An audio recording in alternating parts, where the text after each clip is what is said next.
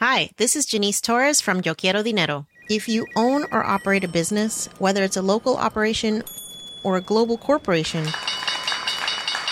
partnering with Bank of America could be your smartest move. By teaming with Bank of America, you'll enjoy exclusive digital tools, award winning insights, and business solutions so powerful you'll make every move matter. Position your business to capitalize on opportunity in a moment's notice. Visit bankofamerica.com slash banking for business to learn more. What would you like the power to do? Bank of America NA, copyright 2024.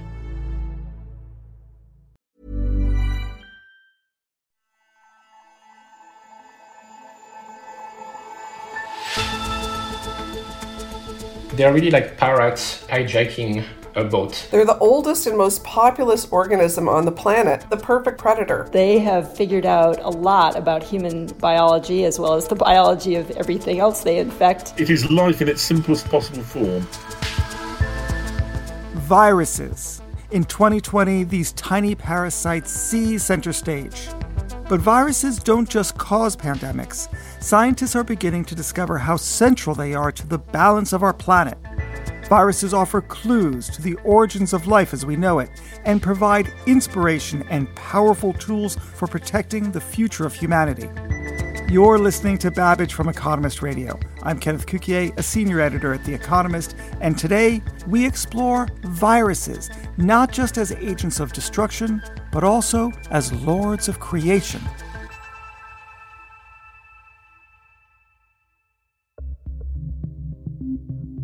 Humans like to think of themselves as the ultimate predator, but SARS CoV 2 has shown that people can also end up as prey. Viruses have caused modern pandemics from COVID 19 to HIV/AIDS to the influenza outbreak of 1918 to 1920, which killed millions more than died in the First World War. Before that, Europeans were helped in their colonization of the Americas by inadvertently bringing over smallpox, measles, and influenza, which annihilated native populations. But the influence of viruses on Earth goes far beyond the tragedies of a single species. A virus is an uber predator. It's the most stripped down form of life you could imagine. Geoff Carr is our science editor and the author of the cover story in this week's Economist about the little known universe of viruses. It exploits other organisms' metabolisms to reproduce. It has no metabolism of its own. It is life in its simplest possible form. And how many different viruses are there? That's a very good question, and we don't know the answer. We can say there's going to be at least one and probably several species for every other sort of living organism.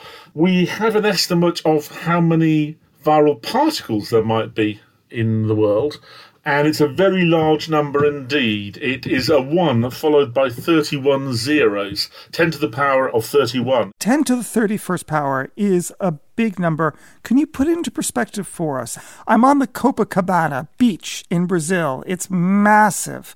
Is it more or less than the number of grains of sand? I will bet you money at, at any odds you like that there are more viruses on Earth than there are grains of sand in the Copacabana beach. Wow. So I'll, I'll tell Barry Manilow. What are they made out of? The crucial bit is the genetic material, which is surrounded by a protein shell called a capsid.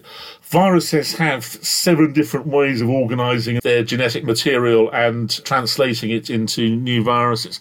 Some of them have genetic material which is DNA, like humans and mushrooms, in double strands. Some of them have DNA in single strands, which is different from humans and mushrooms, although it's the same molecule.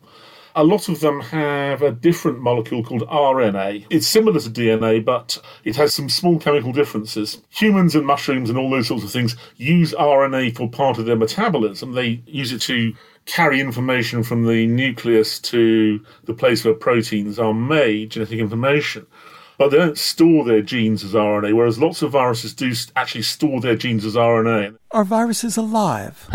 well, that of course depends what you mean by alive. But um, one famous virologist called Eckhard Wimmer, when asked uh, whether viruses were dead or alive, replied yes.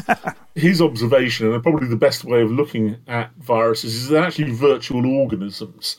The thing that you see down a microscope, which is called a virion, the virus particle, is actually like a piece of computer code. It's a chemical. It has no metabolism at all. It can't do anything. But when it gets into an appropriate cell, and then it becomes alive and becomes a sort of virus cell, which is the, the living version of the virus, turning out new virus particles. So it's more like the virus is a process, not a thing. Uh, yes, but life is a process, not a thing. I mean, you, five minutes after you've died, the same atoms are in your body as five minutes beforehand. The structure is still there, but you've ceased to be alive because the process of being alive has gone, and that's the metabolism. So the the thing that viruses are doing is hijacking the metabolism of other organisms. So where do viruses come from? That is a very much debated question. Logically, you'd say there are two ways they can come into existence. One is for a living cell, a, small, a single celled organism, to get simpler and simpler and become a parasite. The other is that genes could escape from a living cell and take on a life of their own. A more interesting question, perhaps, is when did viruses come into existence? They are such a fundamental form of parasite that you would expect them to have started coevally at the same time as the sort of living organisms we're used to. And that probably means they go back to something which is called the RNA world. There are a lot of biologists who think that the very first living organisms used RNA genes, and only later did they develop DNA. Some of them may well be left over from that RNA world. So some viruses can trace their lineage farther back than DNA based life. We don't know that for certain, but it seems extremely likely, yes. As far as anyone can tell, over time, viruses have adapted to attack every organism that exists and their prey have adapted in turn. From this nihilistic, never ending competition within and between organisms has emerged the breathtaking complexity of evolution. In the popular imagination, viruses are often portrayed simply as agents of destruction. I asked Geoff Carr if they have been misunderstood. It's certainly not wrong. They're very destructive. Um, through their destructiveness, if you like, they can serve functions. Um, they are reckoned to be uh, responsible in the sea for maintaining diversity of plankton. And that's probably because if anything gets too successful, the viruses come along and kill it. Viruses are drivers of evolution, and there are several different ways in which viruses are reckoned to affect evolution, some of them quite important. Let's dive deeper into this. How do viruses work as engines of evolution? Well, they work in two ways. One is by being evolutionary selective pressures, so anything which an organism survive in the face of assault and therefore reproduce is going to be preserved. So there is a lot of evolutionary effort, if one can put it in those terms, to protect organisms to react against viruses, to protect themselves from viral infection. Some people think it has driven some quite big shifts. I referred earlier to the idea that DNA was not the original genetic material. There's a theory that the change was brought about by a virus. A virus underwent this very slight tweak from RNA to DNA, and cells that were adapted to RNA viruses then couldn't attack it. Another is the creation of multicellular bodies, because multicellular bodies require cells sometimes to destroy themselves, to sacrifice themselves and not reproduce, but particularly to destroy themselves. That's not a natural thing for a cell to do. But if a cell's been infected by a virus, then killing itself is a good idea because it'll stop the infection spreading. So some people think that this is the origin of multicellular organisms. So cells are forced to evolve to survive these viral attacks. And what's the second way? The other way that viruses uh, promote evolution is by moving genetic material around. And in particular, this happens with things called retroviruses. Those will be familiar to most people in the form of HIV, the virus which causes AIDS. Retroviruses reproduce by putting their DNA into the chromosomes in the nuclei of their hosts. And if they integrate the DNA into a cell on the germline, so a sperm cell or an egg cell, then it will pass down the generations and it will just you know, continue to reproduce and it will become part of the genome of the organism involved. Generally speaking, you know, that might be a minor nuisance, but sometimes it can be a great benefit. One of the most famous examples is uh, one of the genes that's involved in making placentas, which allow um, female mammals to give live birth. So, if viruses are drivers of evolution, how much have they shaped human development? I really dislike viruses actually. I'm fascinated by how sneaky they can be. That's David Enard of the University of Arizona. They're really like pirates hijacking a boat. They get into your cells, they force your cell to do what they need to do in order to uh, multiply more. But I really dislike them because of like the tremendous suffering that they have caused and the scars of which you can still see in the genomes. And you could almost say that like they waste our evolutionary potential because we have to constantly adapt to them instead of adapting to other things. For someone who dislikes viruses, David spends a lot of time with them. Better the devil you know, I guess. The Enard Lab investigates something called adaptive evolution, how ancient pandemics shaped human development over millennia. He's almost like a criminal investigator, only of prehistoric felonies.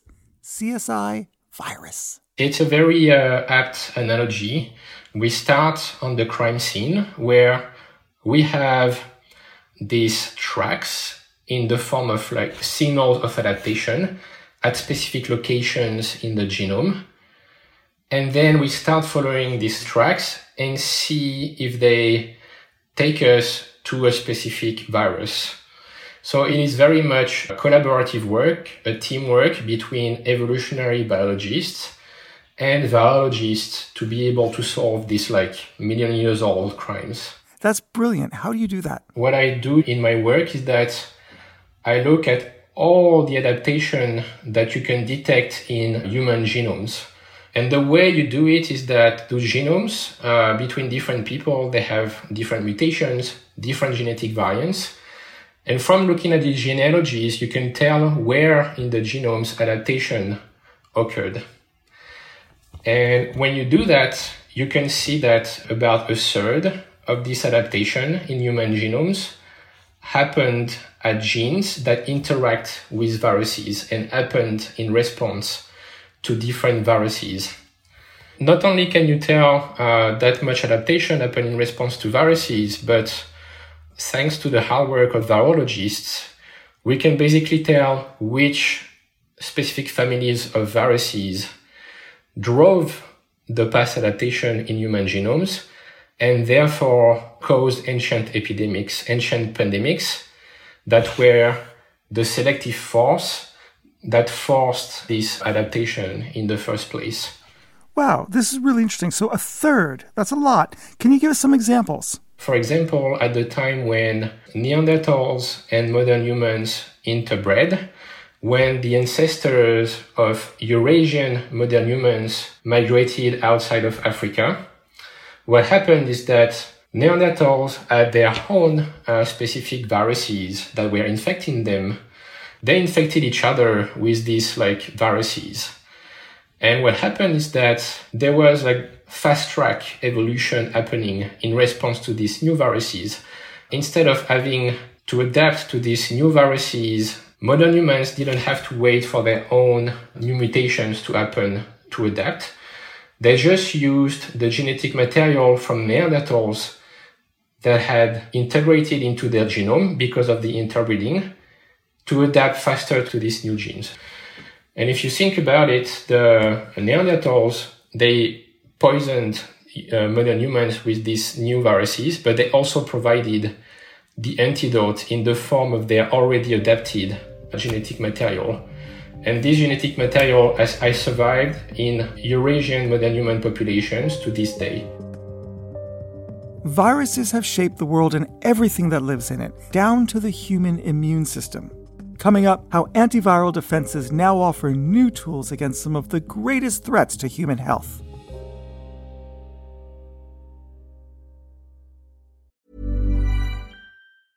Hi, this is Janice Torres from Yo Quiero Dinero. From a local business to a global corporation, partnering with Bank of America gives your operation access to exclusive digital tools, award winning insights, and business solutions so powerful you'll make every move matter. Visit bankofamerica.com slash banking for business to learn more. What would you like the power to do? Bank of America NA, copyright 2024.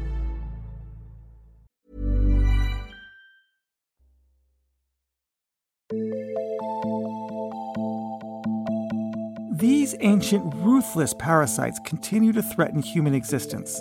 But humankind is now finding new ways to deal with the viral threat and to exploit it. Well, viruses are actually uh, very clever in the sense that they have figured out a lot about human biology as well as the biology of everything else they infect better than anyone. And so humans have a lot to learn from viruses. Jennifer Doudna is a biochemist at the University of California, Berkeley, and director of its Innovative Genomics Institute. And a great example of that is the development of vaccines themselves.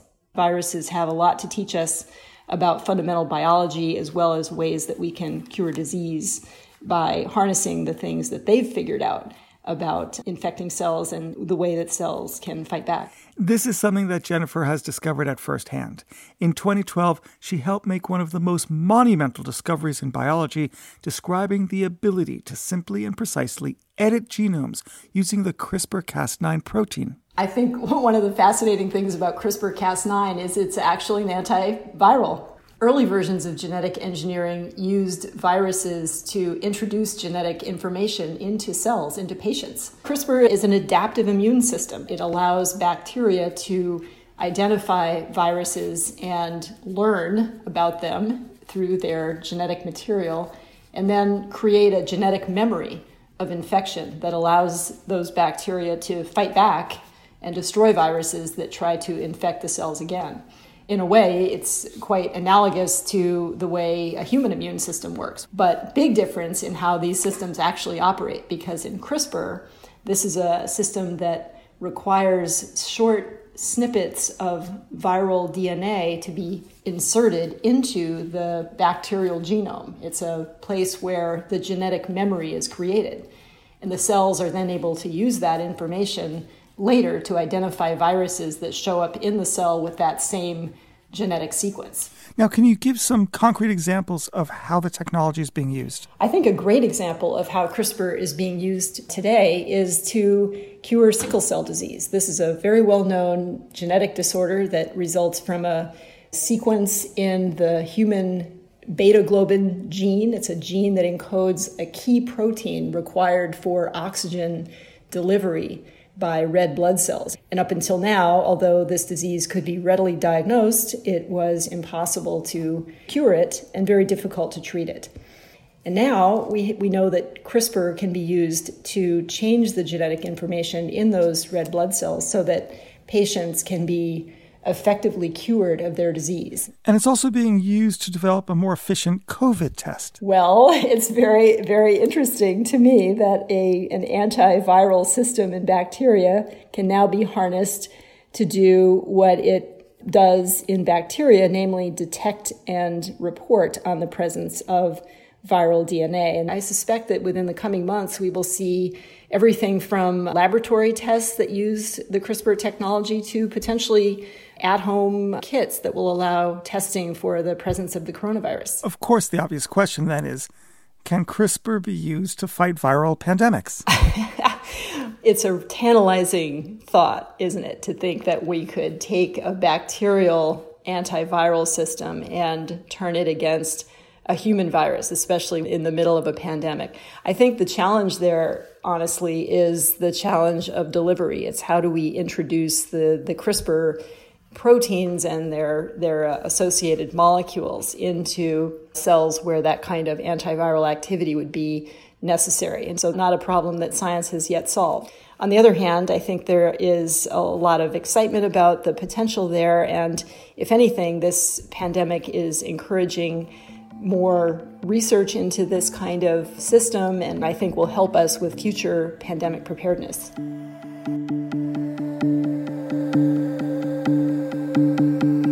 Next pandemic is already here.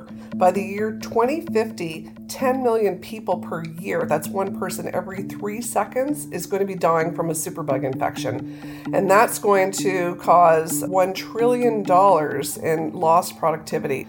Antimicrobial resistance, it's a huge problem. Steffanie Strathdee is an epidemiologist at the University of California, San Diego, and directs its new Center for Innovative Phage Applications and Therapeutics. She's also the author of The Perfect Predator. Her work explores how one of the most potent weapons against antimicrobial resistance may come from harnessing viruses themselves, specifically phage. Bacteriophage are viruses. We call them phage for short.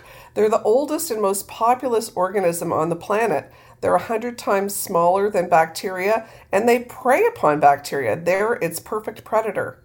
Phage looks something like alien spiders. They're come in all shapes and sizes, but the ones that people identify the most have this icosahedron head, and they have these spindly little legs, and they attach to a bacterial cell and they drill into it. And their DNA goes into the bacterial cell and takes it over and turns it into a phage manufacturing plant. So the bacteria aren't multiplying themselves anymore. And when given the kill signal, these baby phage burst out of the bacterial cell and go on to attack new bacterial cells. They only attack the exact specific kind of bacteria that they're matched to. Unlike antibiotics, which kind of have a scorched earth approach to them, where they, they kill the friendly bacteria too. And we now know that that's not a great thing for human health. So, how did you become aware of phage therapy? Phages were discovered 100 years ago by a French Canadian scientist named Felix d'Herelle. But then antibiotics came on the scene, and phage were kind of relegated to the back burner in 2016, my husband was dying from a superbug infection he, that he acquired while we were traveling, and it was just a nightmare. By the time he was medevaced home, they found out that it was resistant to all antibiotics. He was dying. I mean, it was it was awful. So I went home and I did what anybody would do. I hit the internet and up popped a paper and it had something buried in it called phage therapy. I made a list of phage researchers that were studying his superbug and I approached them cold. And I couldn't believe it, but within 24 hours, Dr. Ryland Young from Texas A&M University wrote back and he said, "I'll help you if you send me his bacterial isolate and we'll see if we have any phages that are a match." Wherever you have a lot of bacteria, you have the perfect predator that preys upon them. So the best place to find phage is actually in sewage. So they found four phages from barnyard waste and sewage that were a match for my husband's bacterial infection. Sent it back to us. We had it purified. From my first email to the day we were ready to give phage therapy to my husband, only three weeks had passed. Compare that to an antibiotic that takes 10 to 15 years to develop and a billion dollar price tag or more. So you injected it into your husband. And then what? Give me the tick-tock. Well, what happens is an invisible war at the microscopic level. You have the phage that are multiplying as long as they're finding bacteria that they're a match to. Once those bacteria are gone, they're naturally removed by the liver and the spleen. It's the reticuloendothelial system, if to be precise. We started phage therapy on my husband March 15th, 2016, and he woke up three days later, lifted his head off the pillow, and kissed his daughter's hand. He had a long recovery. He had lost over 100 pounds, all of his muscle mass. He'd been on a ventilator for a couple of months. It, it really has been phenomenal. That is extraordinary. So, turning to your current research, what potential applications of phage therapy offer the most promise? We've treated a number of, of, patients, not just in San Diego, but all over the world. One of the most miraculous cases was the first genetically modified phage cocktail to be used to treat a human infection. And a young girl named Isabel Carnell Holdaway, Eh, who's in the United Kingdom. She had cystic fibrosis, she'd had a double lung transplant, a superbug moved in and was attacking her new lungs. And she was actually in hospice. We were able to work with colleagues at the University of Pittsburgh who found phages that were a match, but they needed to be manipulated in order to be the kind that would kill her superbug. And she left the hospital within a week. And that's how quickly it worked. One of the most interesting elements of phage is that they can actually be synergistic with antibiotics and they can take a failing antibiotic and resurrect it. There's actually been a revitalization of phage therapy in the West. People see, wow, we can inject phage into people not just to kill superbugs, but to carry cancer drugs, vaccines and also to groom the microbiome, to take out the nasty bacteria and leave the friendly ones behind. There's a whole new area of precision medicine, nanomedicine, that involves phage. The study of phage is in turn fueling the progress of Jennifer Doudna's work in genetic engineering. In July, her team, in collaboration with the Jill Banfield Lab, announced the discovery of a new and even more precise version of CRISPR. It was found that many of these phage have their own CRISPR systems they carry around, and not surprisingly, uh, because phage are very small, they have small genomes.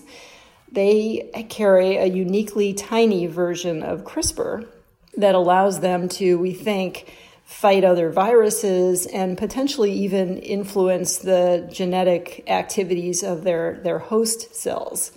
And so, in this case, studying this system has allowed us to harness a very tiny version of a CRISPR protein that we think will be exciting for uh, applications in the future because it is quite small and potentially easier to get it into cells. Information, which for billions of years has only ever come into its own within infected cells, can now be inspected on computer screens and modified at will. This is a landmark change in the history of viruses and people, and the pandemic is now supercharging research into viruses. Most of the colleagues that I talk to now tell me that they have some kind of COVID related research going on in their own laboratory. I think that's a fascinating thing. Most of us were not working on anything related to viruses at all before uh, the current situation. And I think that that's extraordinary. Secondly, I think that there's a fascinating shift going on in just the way that scientific research is communicated and the way that uh, non scientists perceive scientists themselves as well as scientific data. I wonder whether we're really living through the beginning of a effectively a, another sort of scientific revolution where we're going to see that just as in the 1970s there was a technology revolution and many people began to use computers and other kinds of electronic devices. They became just part of life as we know it. And I wonder if that will happen now with science and especially biological science. While scientists don't yet have the tools to end this pandemic, their arsenal is increasing all the time. Here's David Enard again. The more we study ancient viral epidemics through the lens of human genomes, the more we can learn about potential future viral threats that are lurking around in like animal reservoirs around us. And the better we can predict potentially where viral threats could come from. And this is a very important work because the more human activities and human populations disturb wildlife around them, the more frequent these epidemics and potentially pandemics are going to be. It's really a case where we are at war and we absolutely need to better know the enemy if we want to have a fighting chance. But as Steffanie Strathdee notes, if this is a war, we shouldn't be too quick to take sides. Over time, we've learned that all bacteria aren't dangerous, some are friendly. I was trained as an AIDS epidemiologist, and I used to think that all viruses were dangerous, but now I realize that the enemy of my enemy is my friend.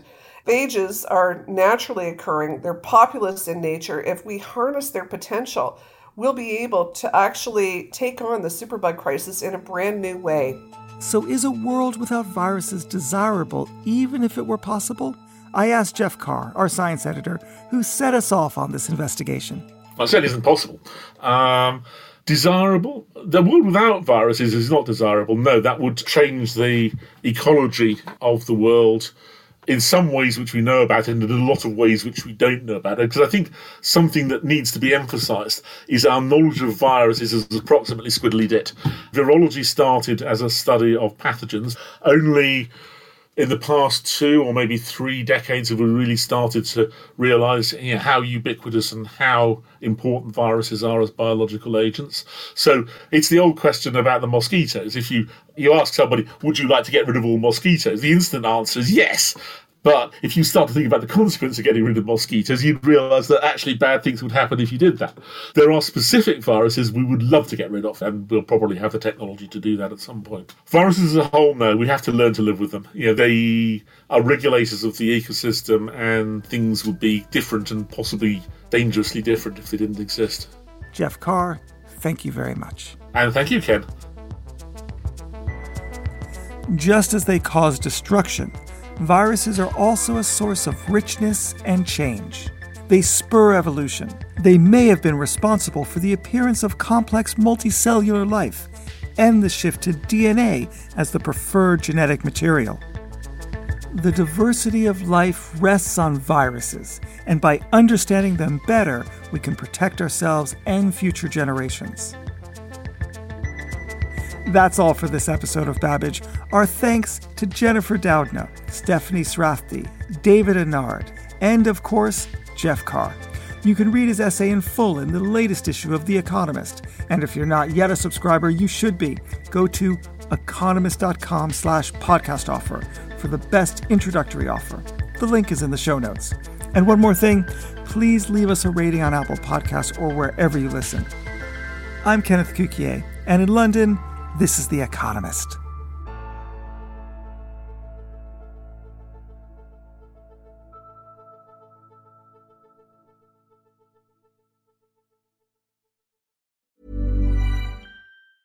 Hi, this is Janice Torres from Yo Quiero Dinero. If you own or operate a business, whether it's a local operation or a global corporation,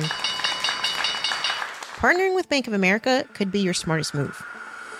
By teaming with Bank of America, you'll enjoy exclusive digital tools, award winning insights, and business solutions so powerful you'll make every move matter. Position your business to capitalize on opportunity in a moment's notice. Visit bankofamerica.com slash banking for business to learn more. What would you like the power to do? Bank of America NA, copyright 2024.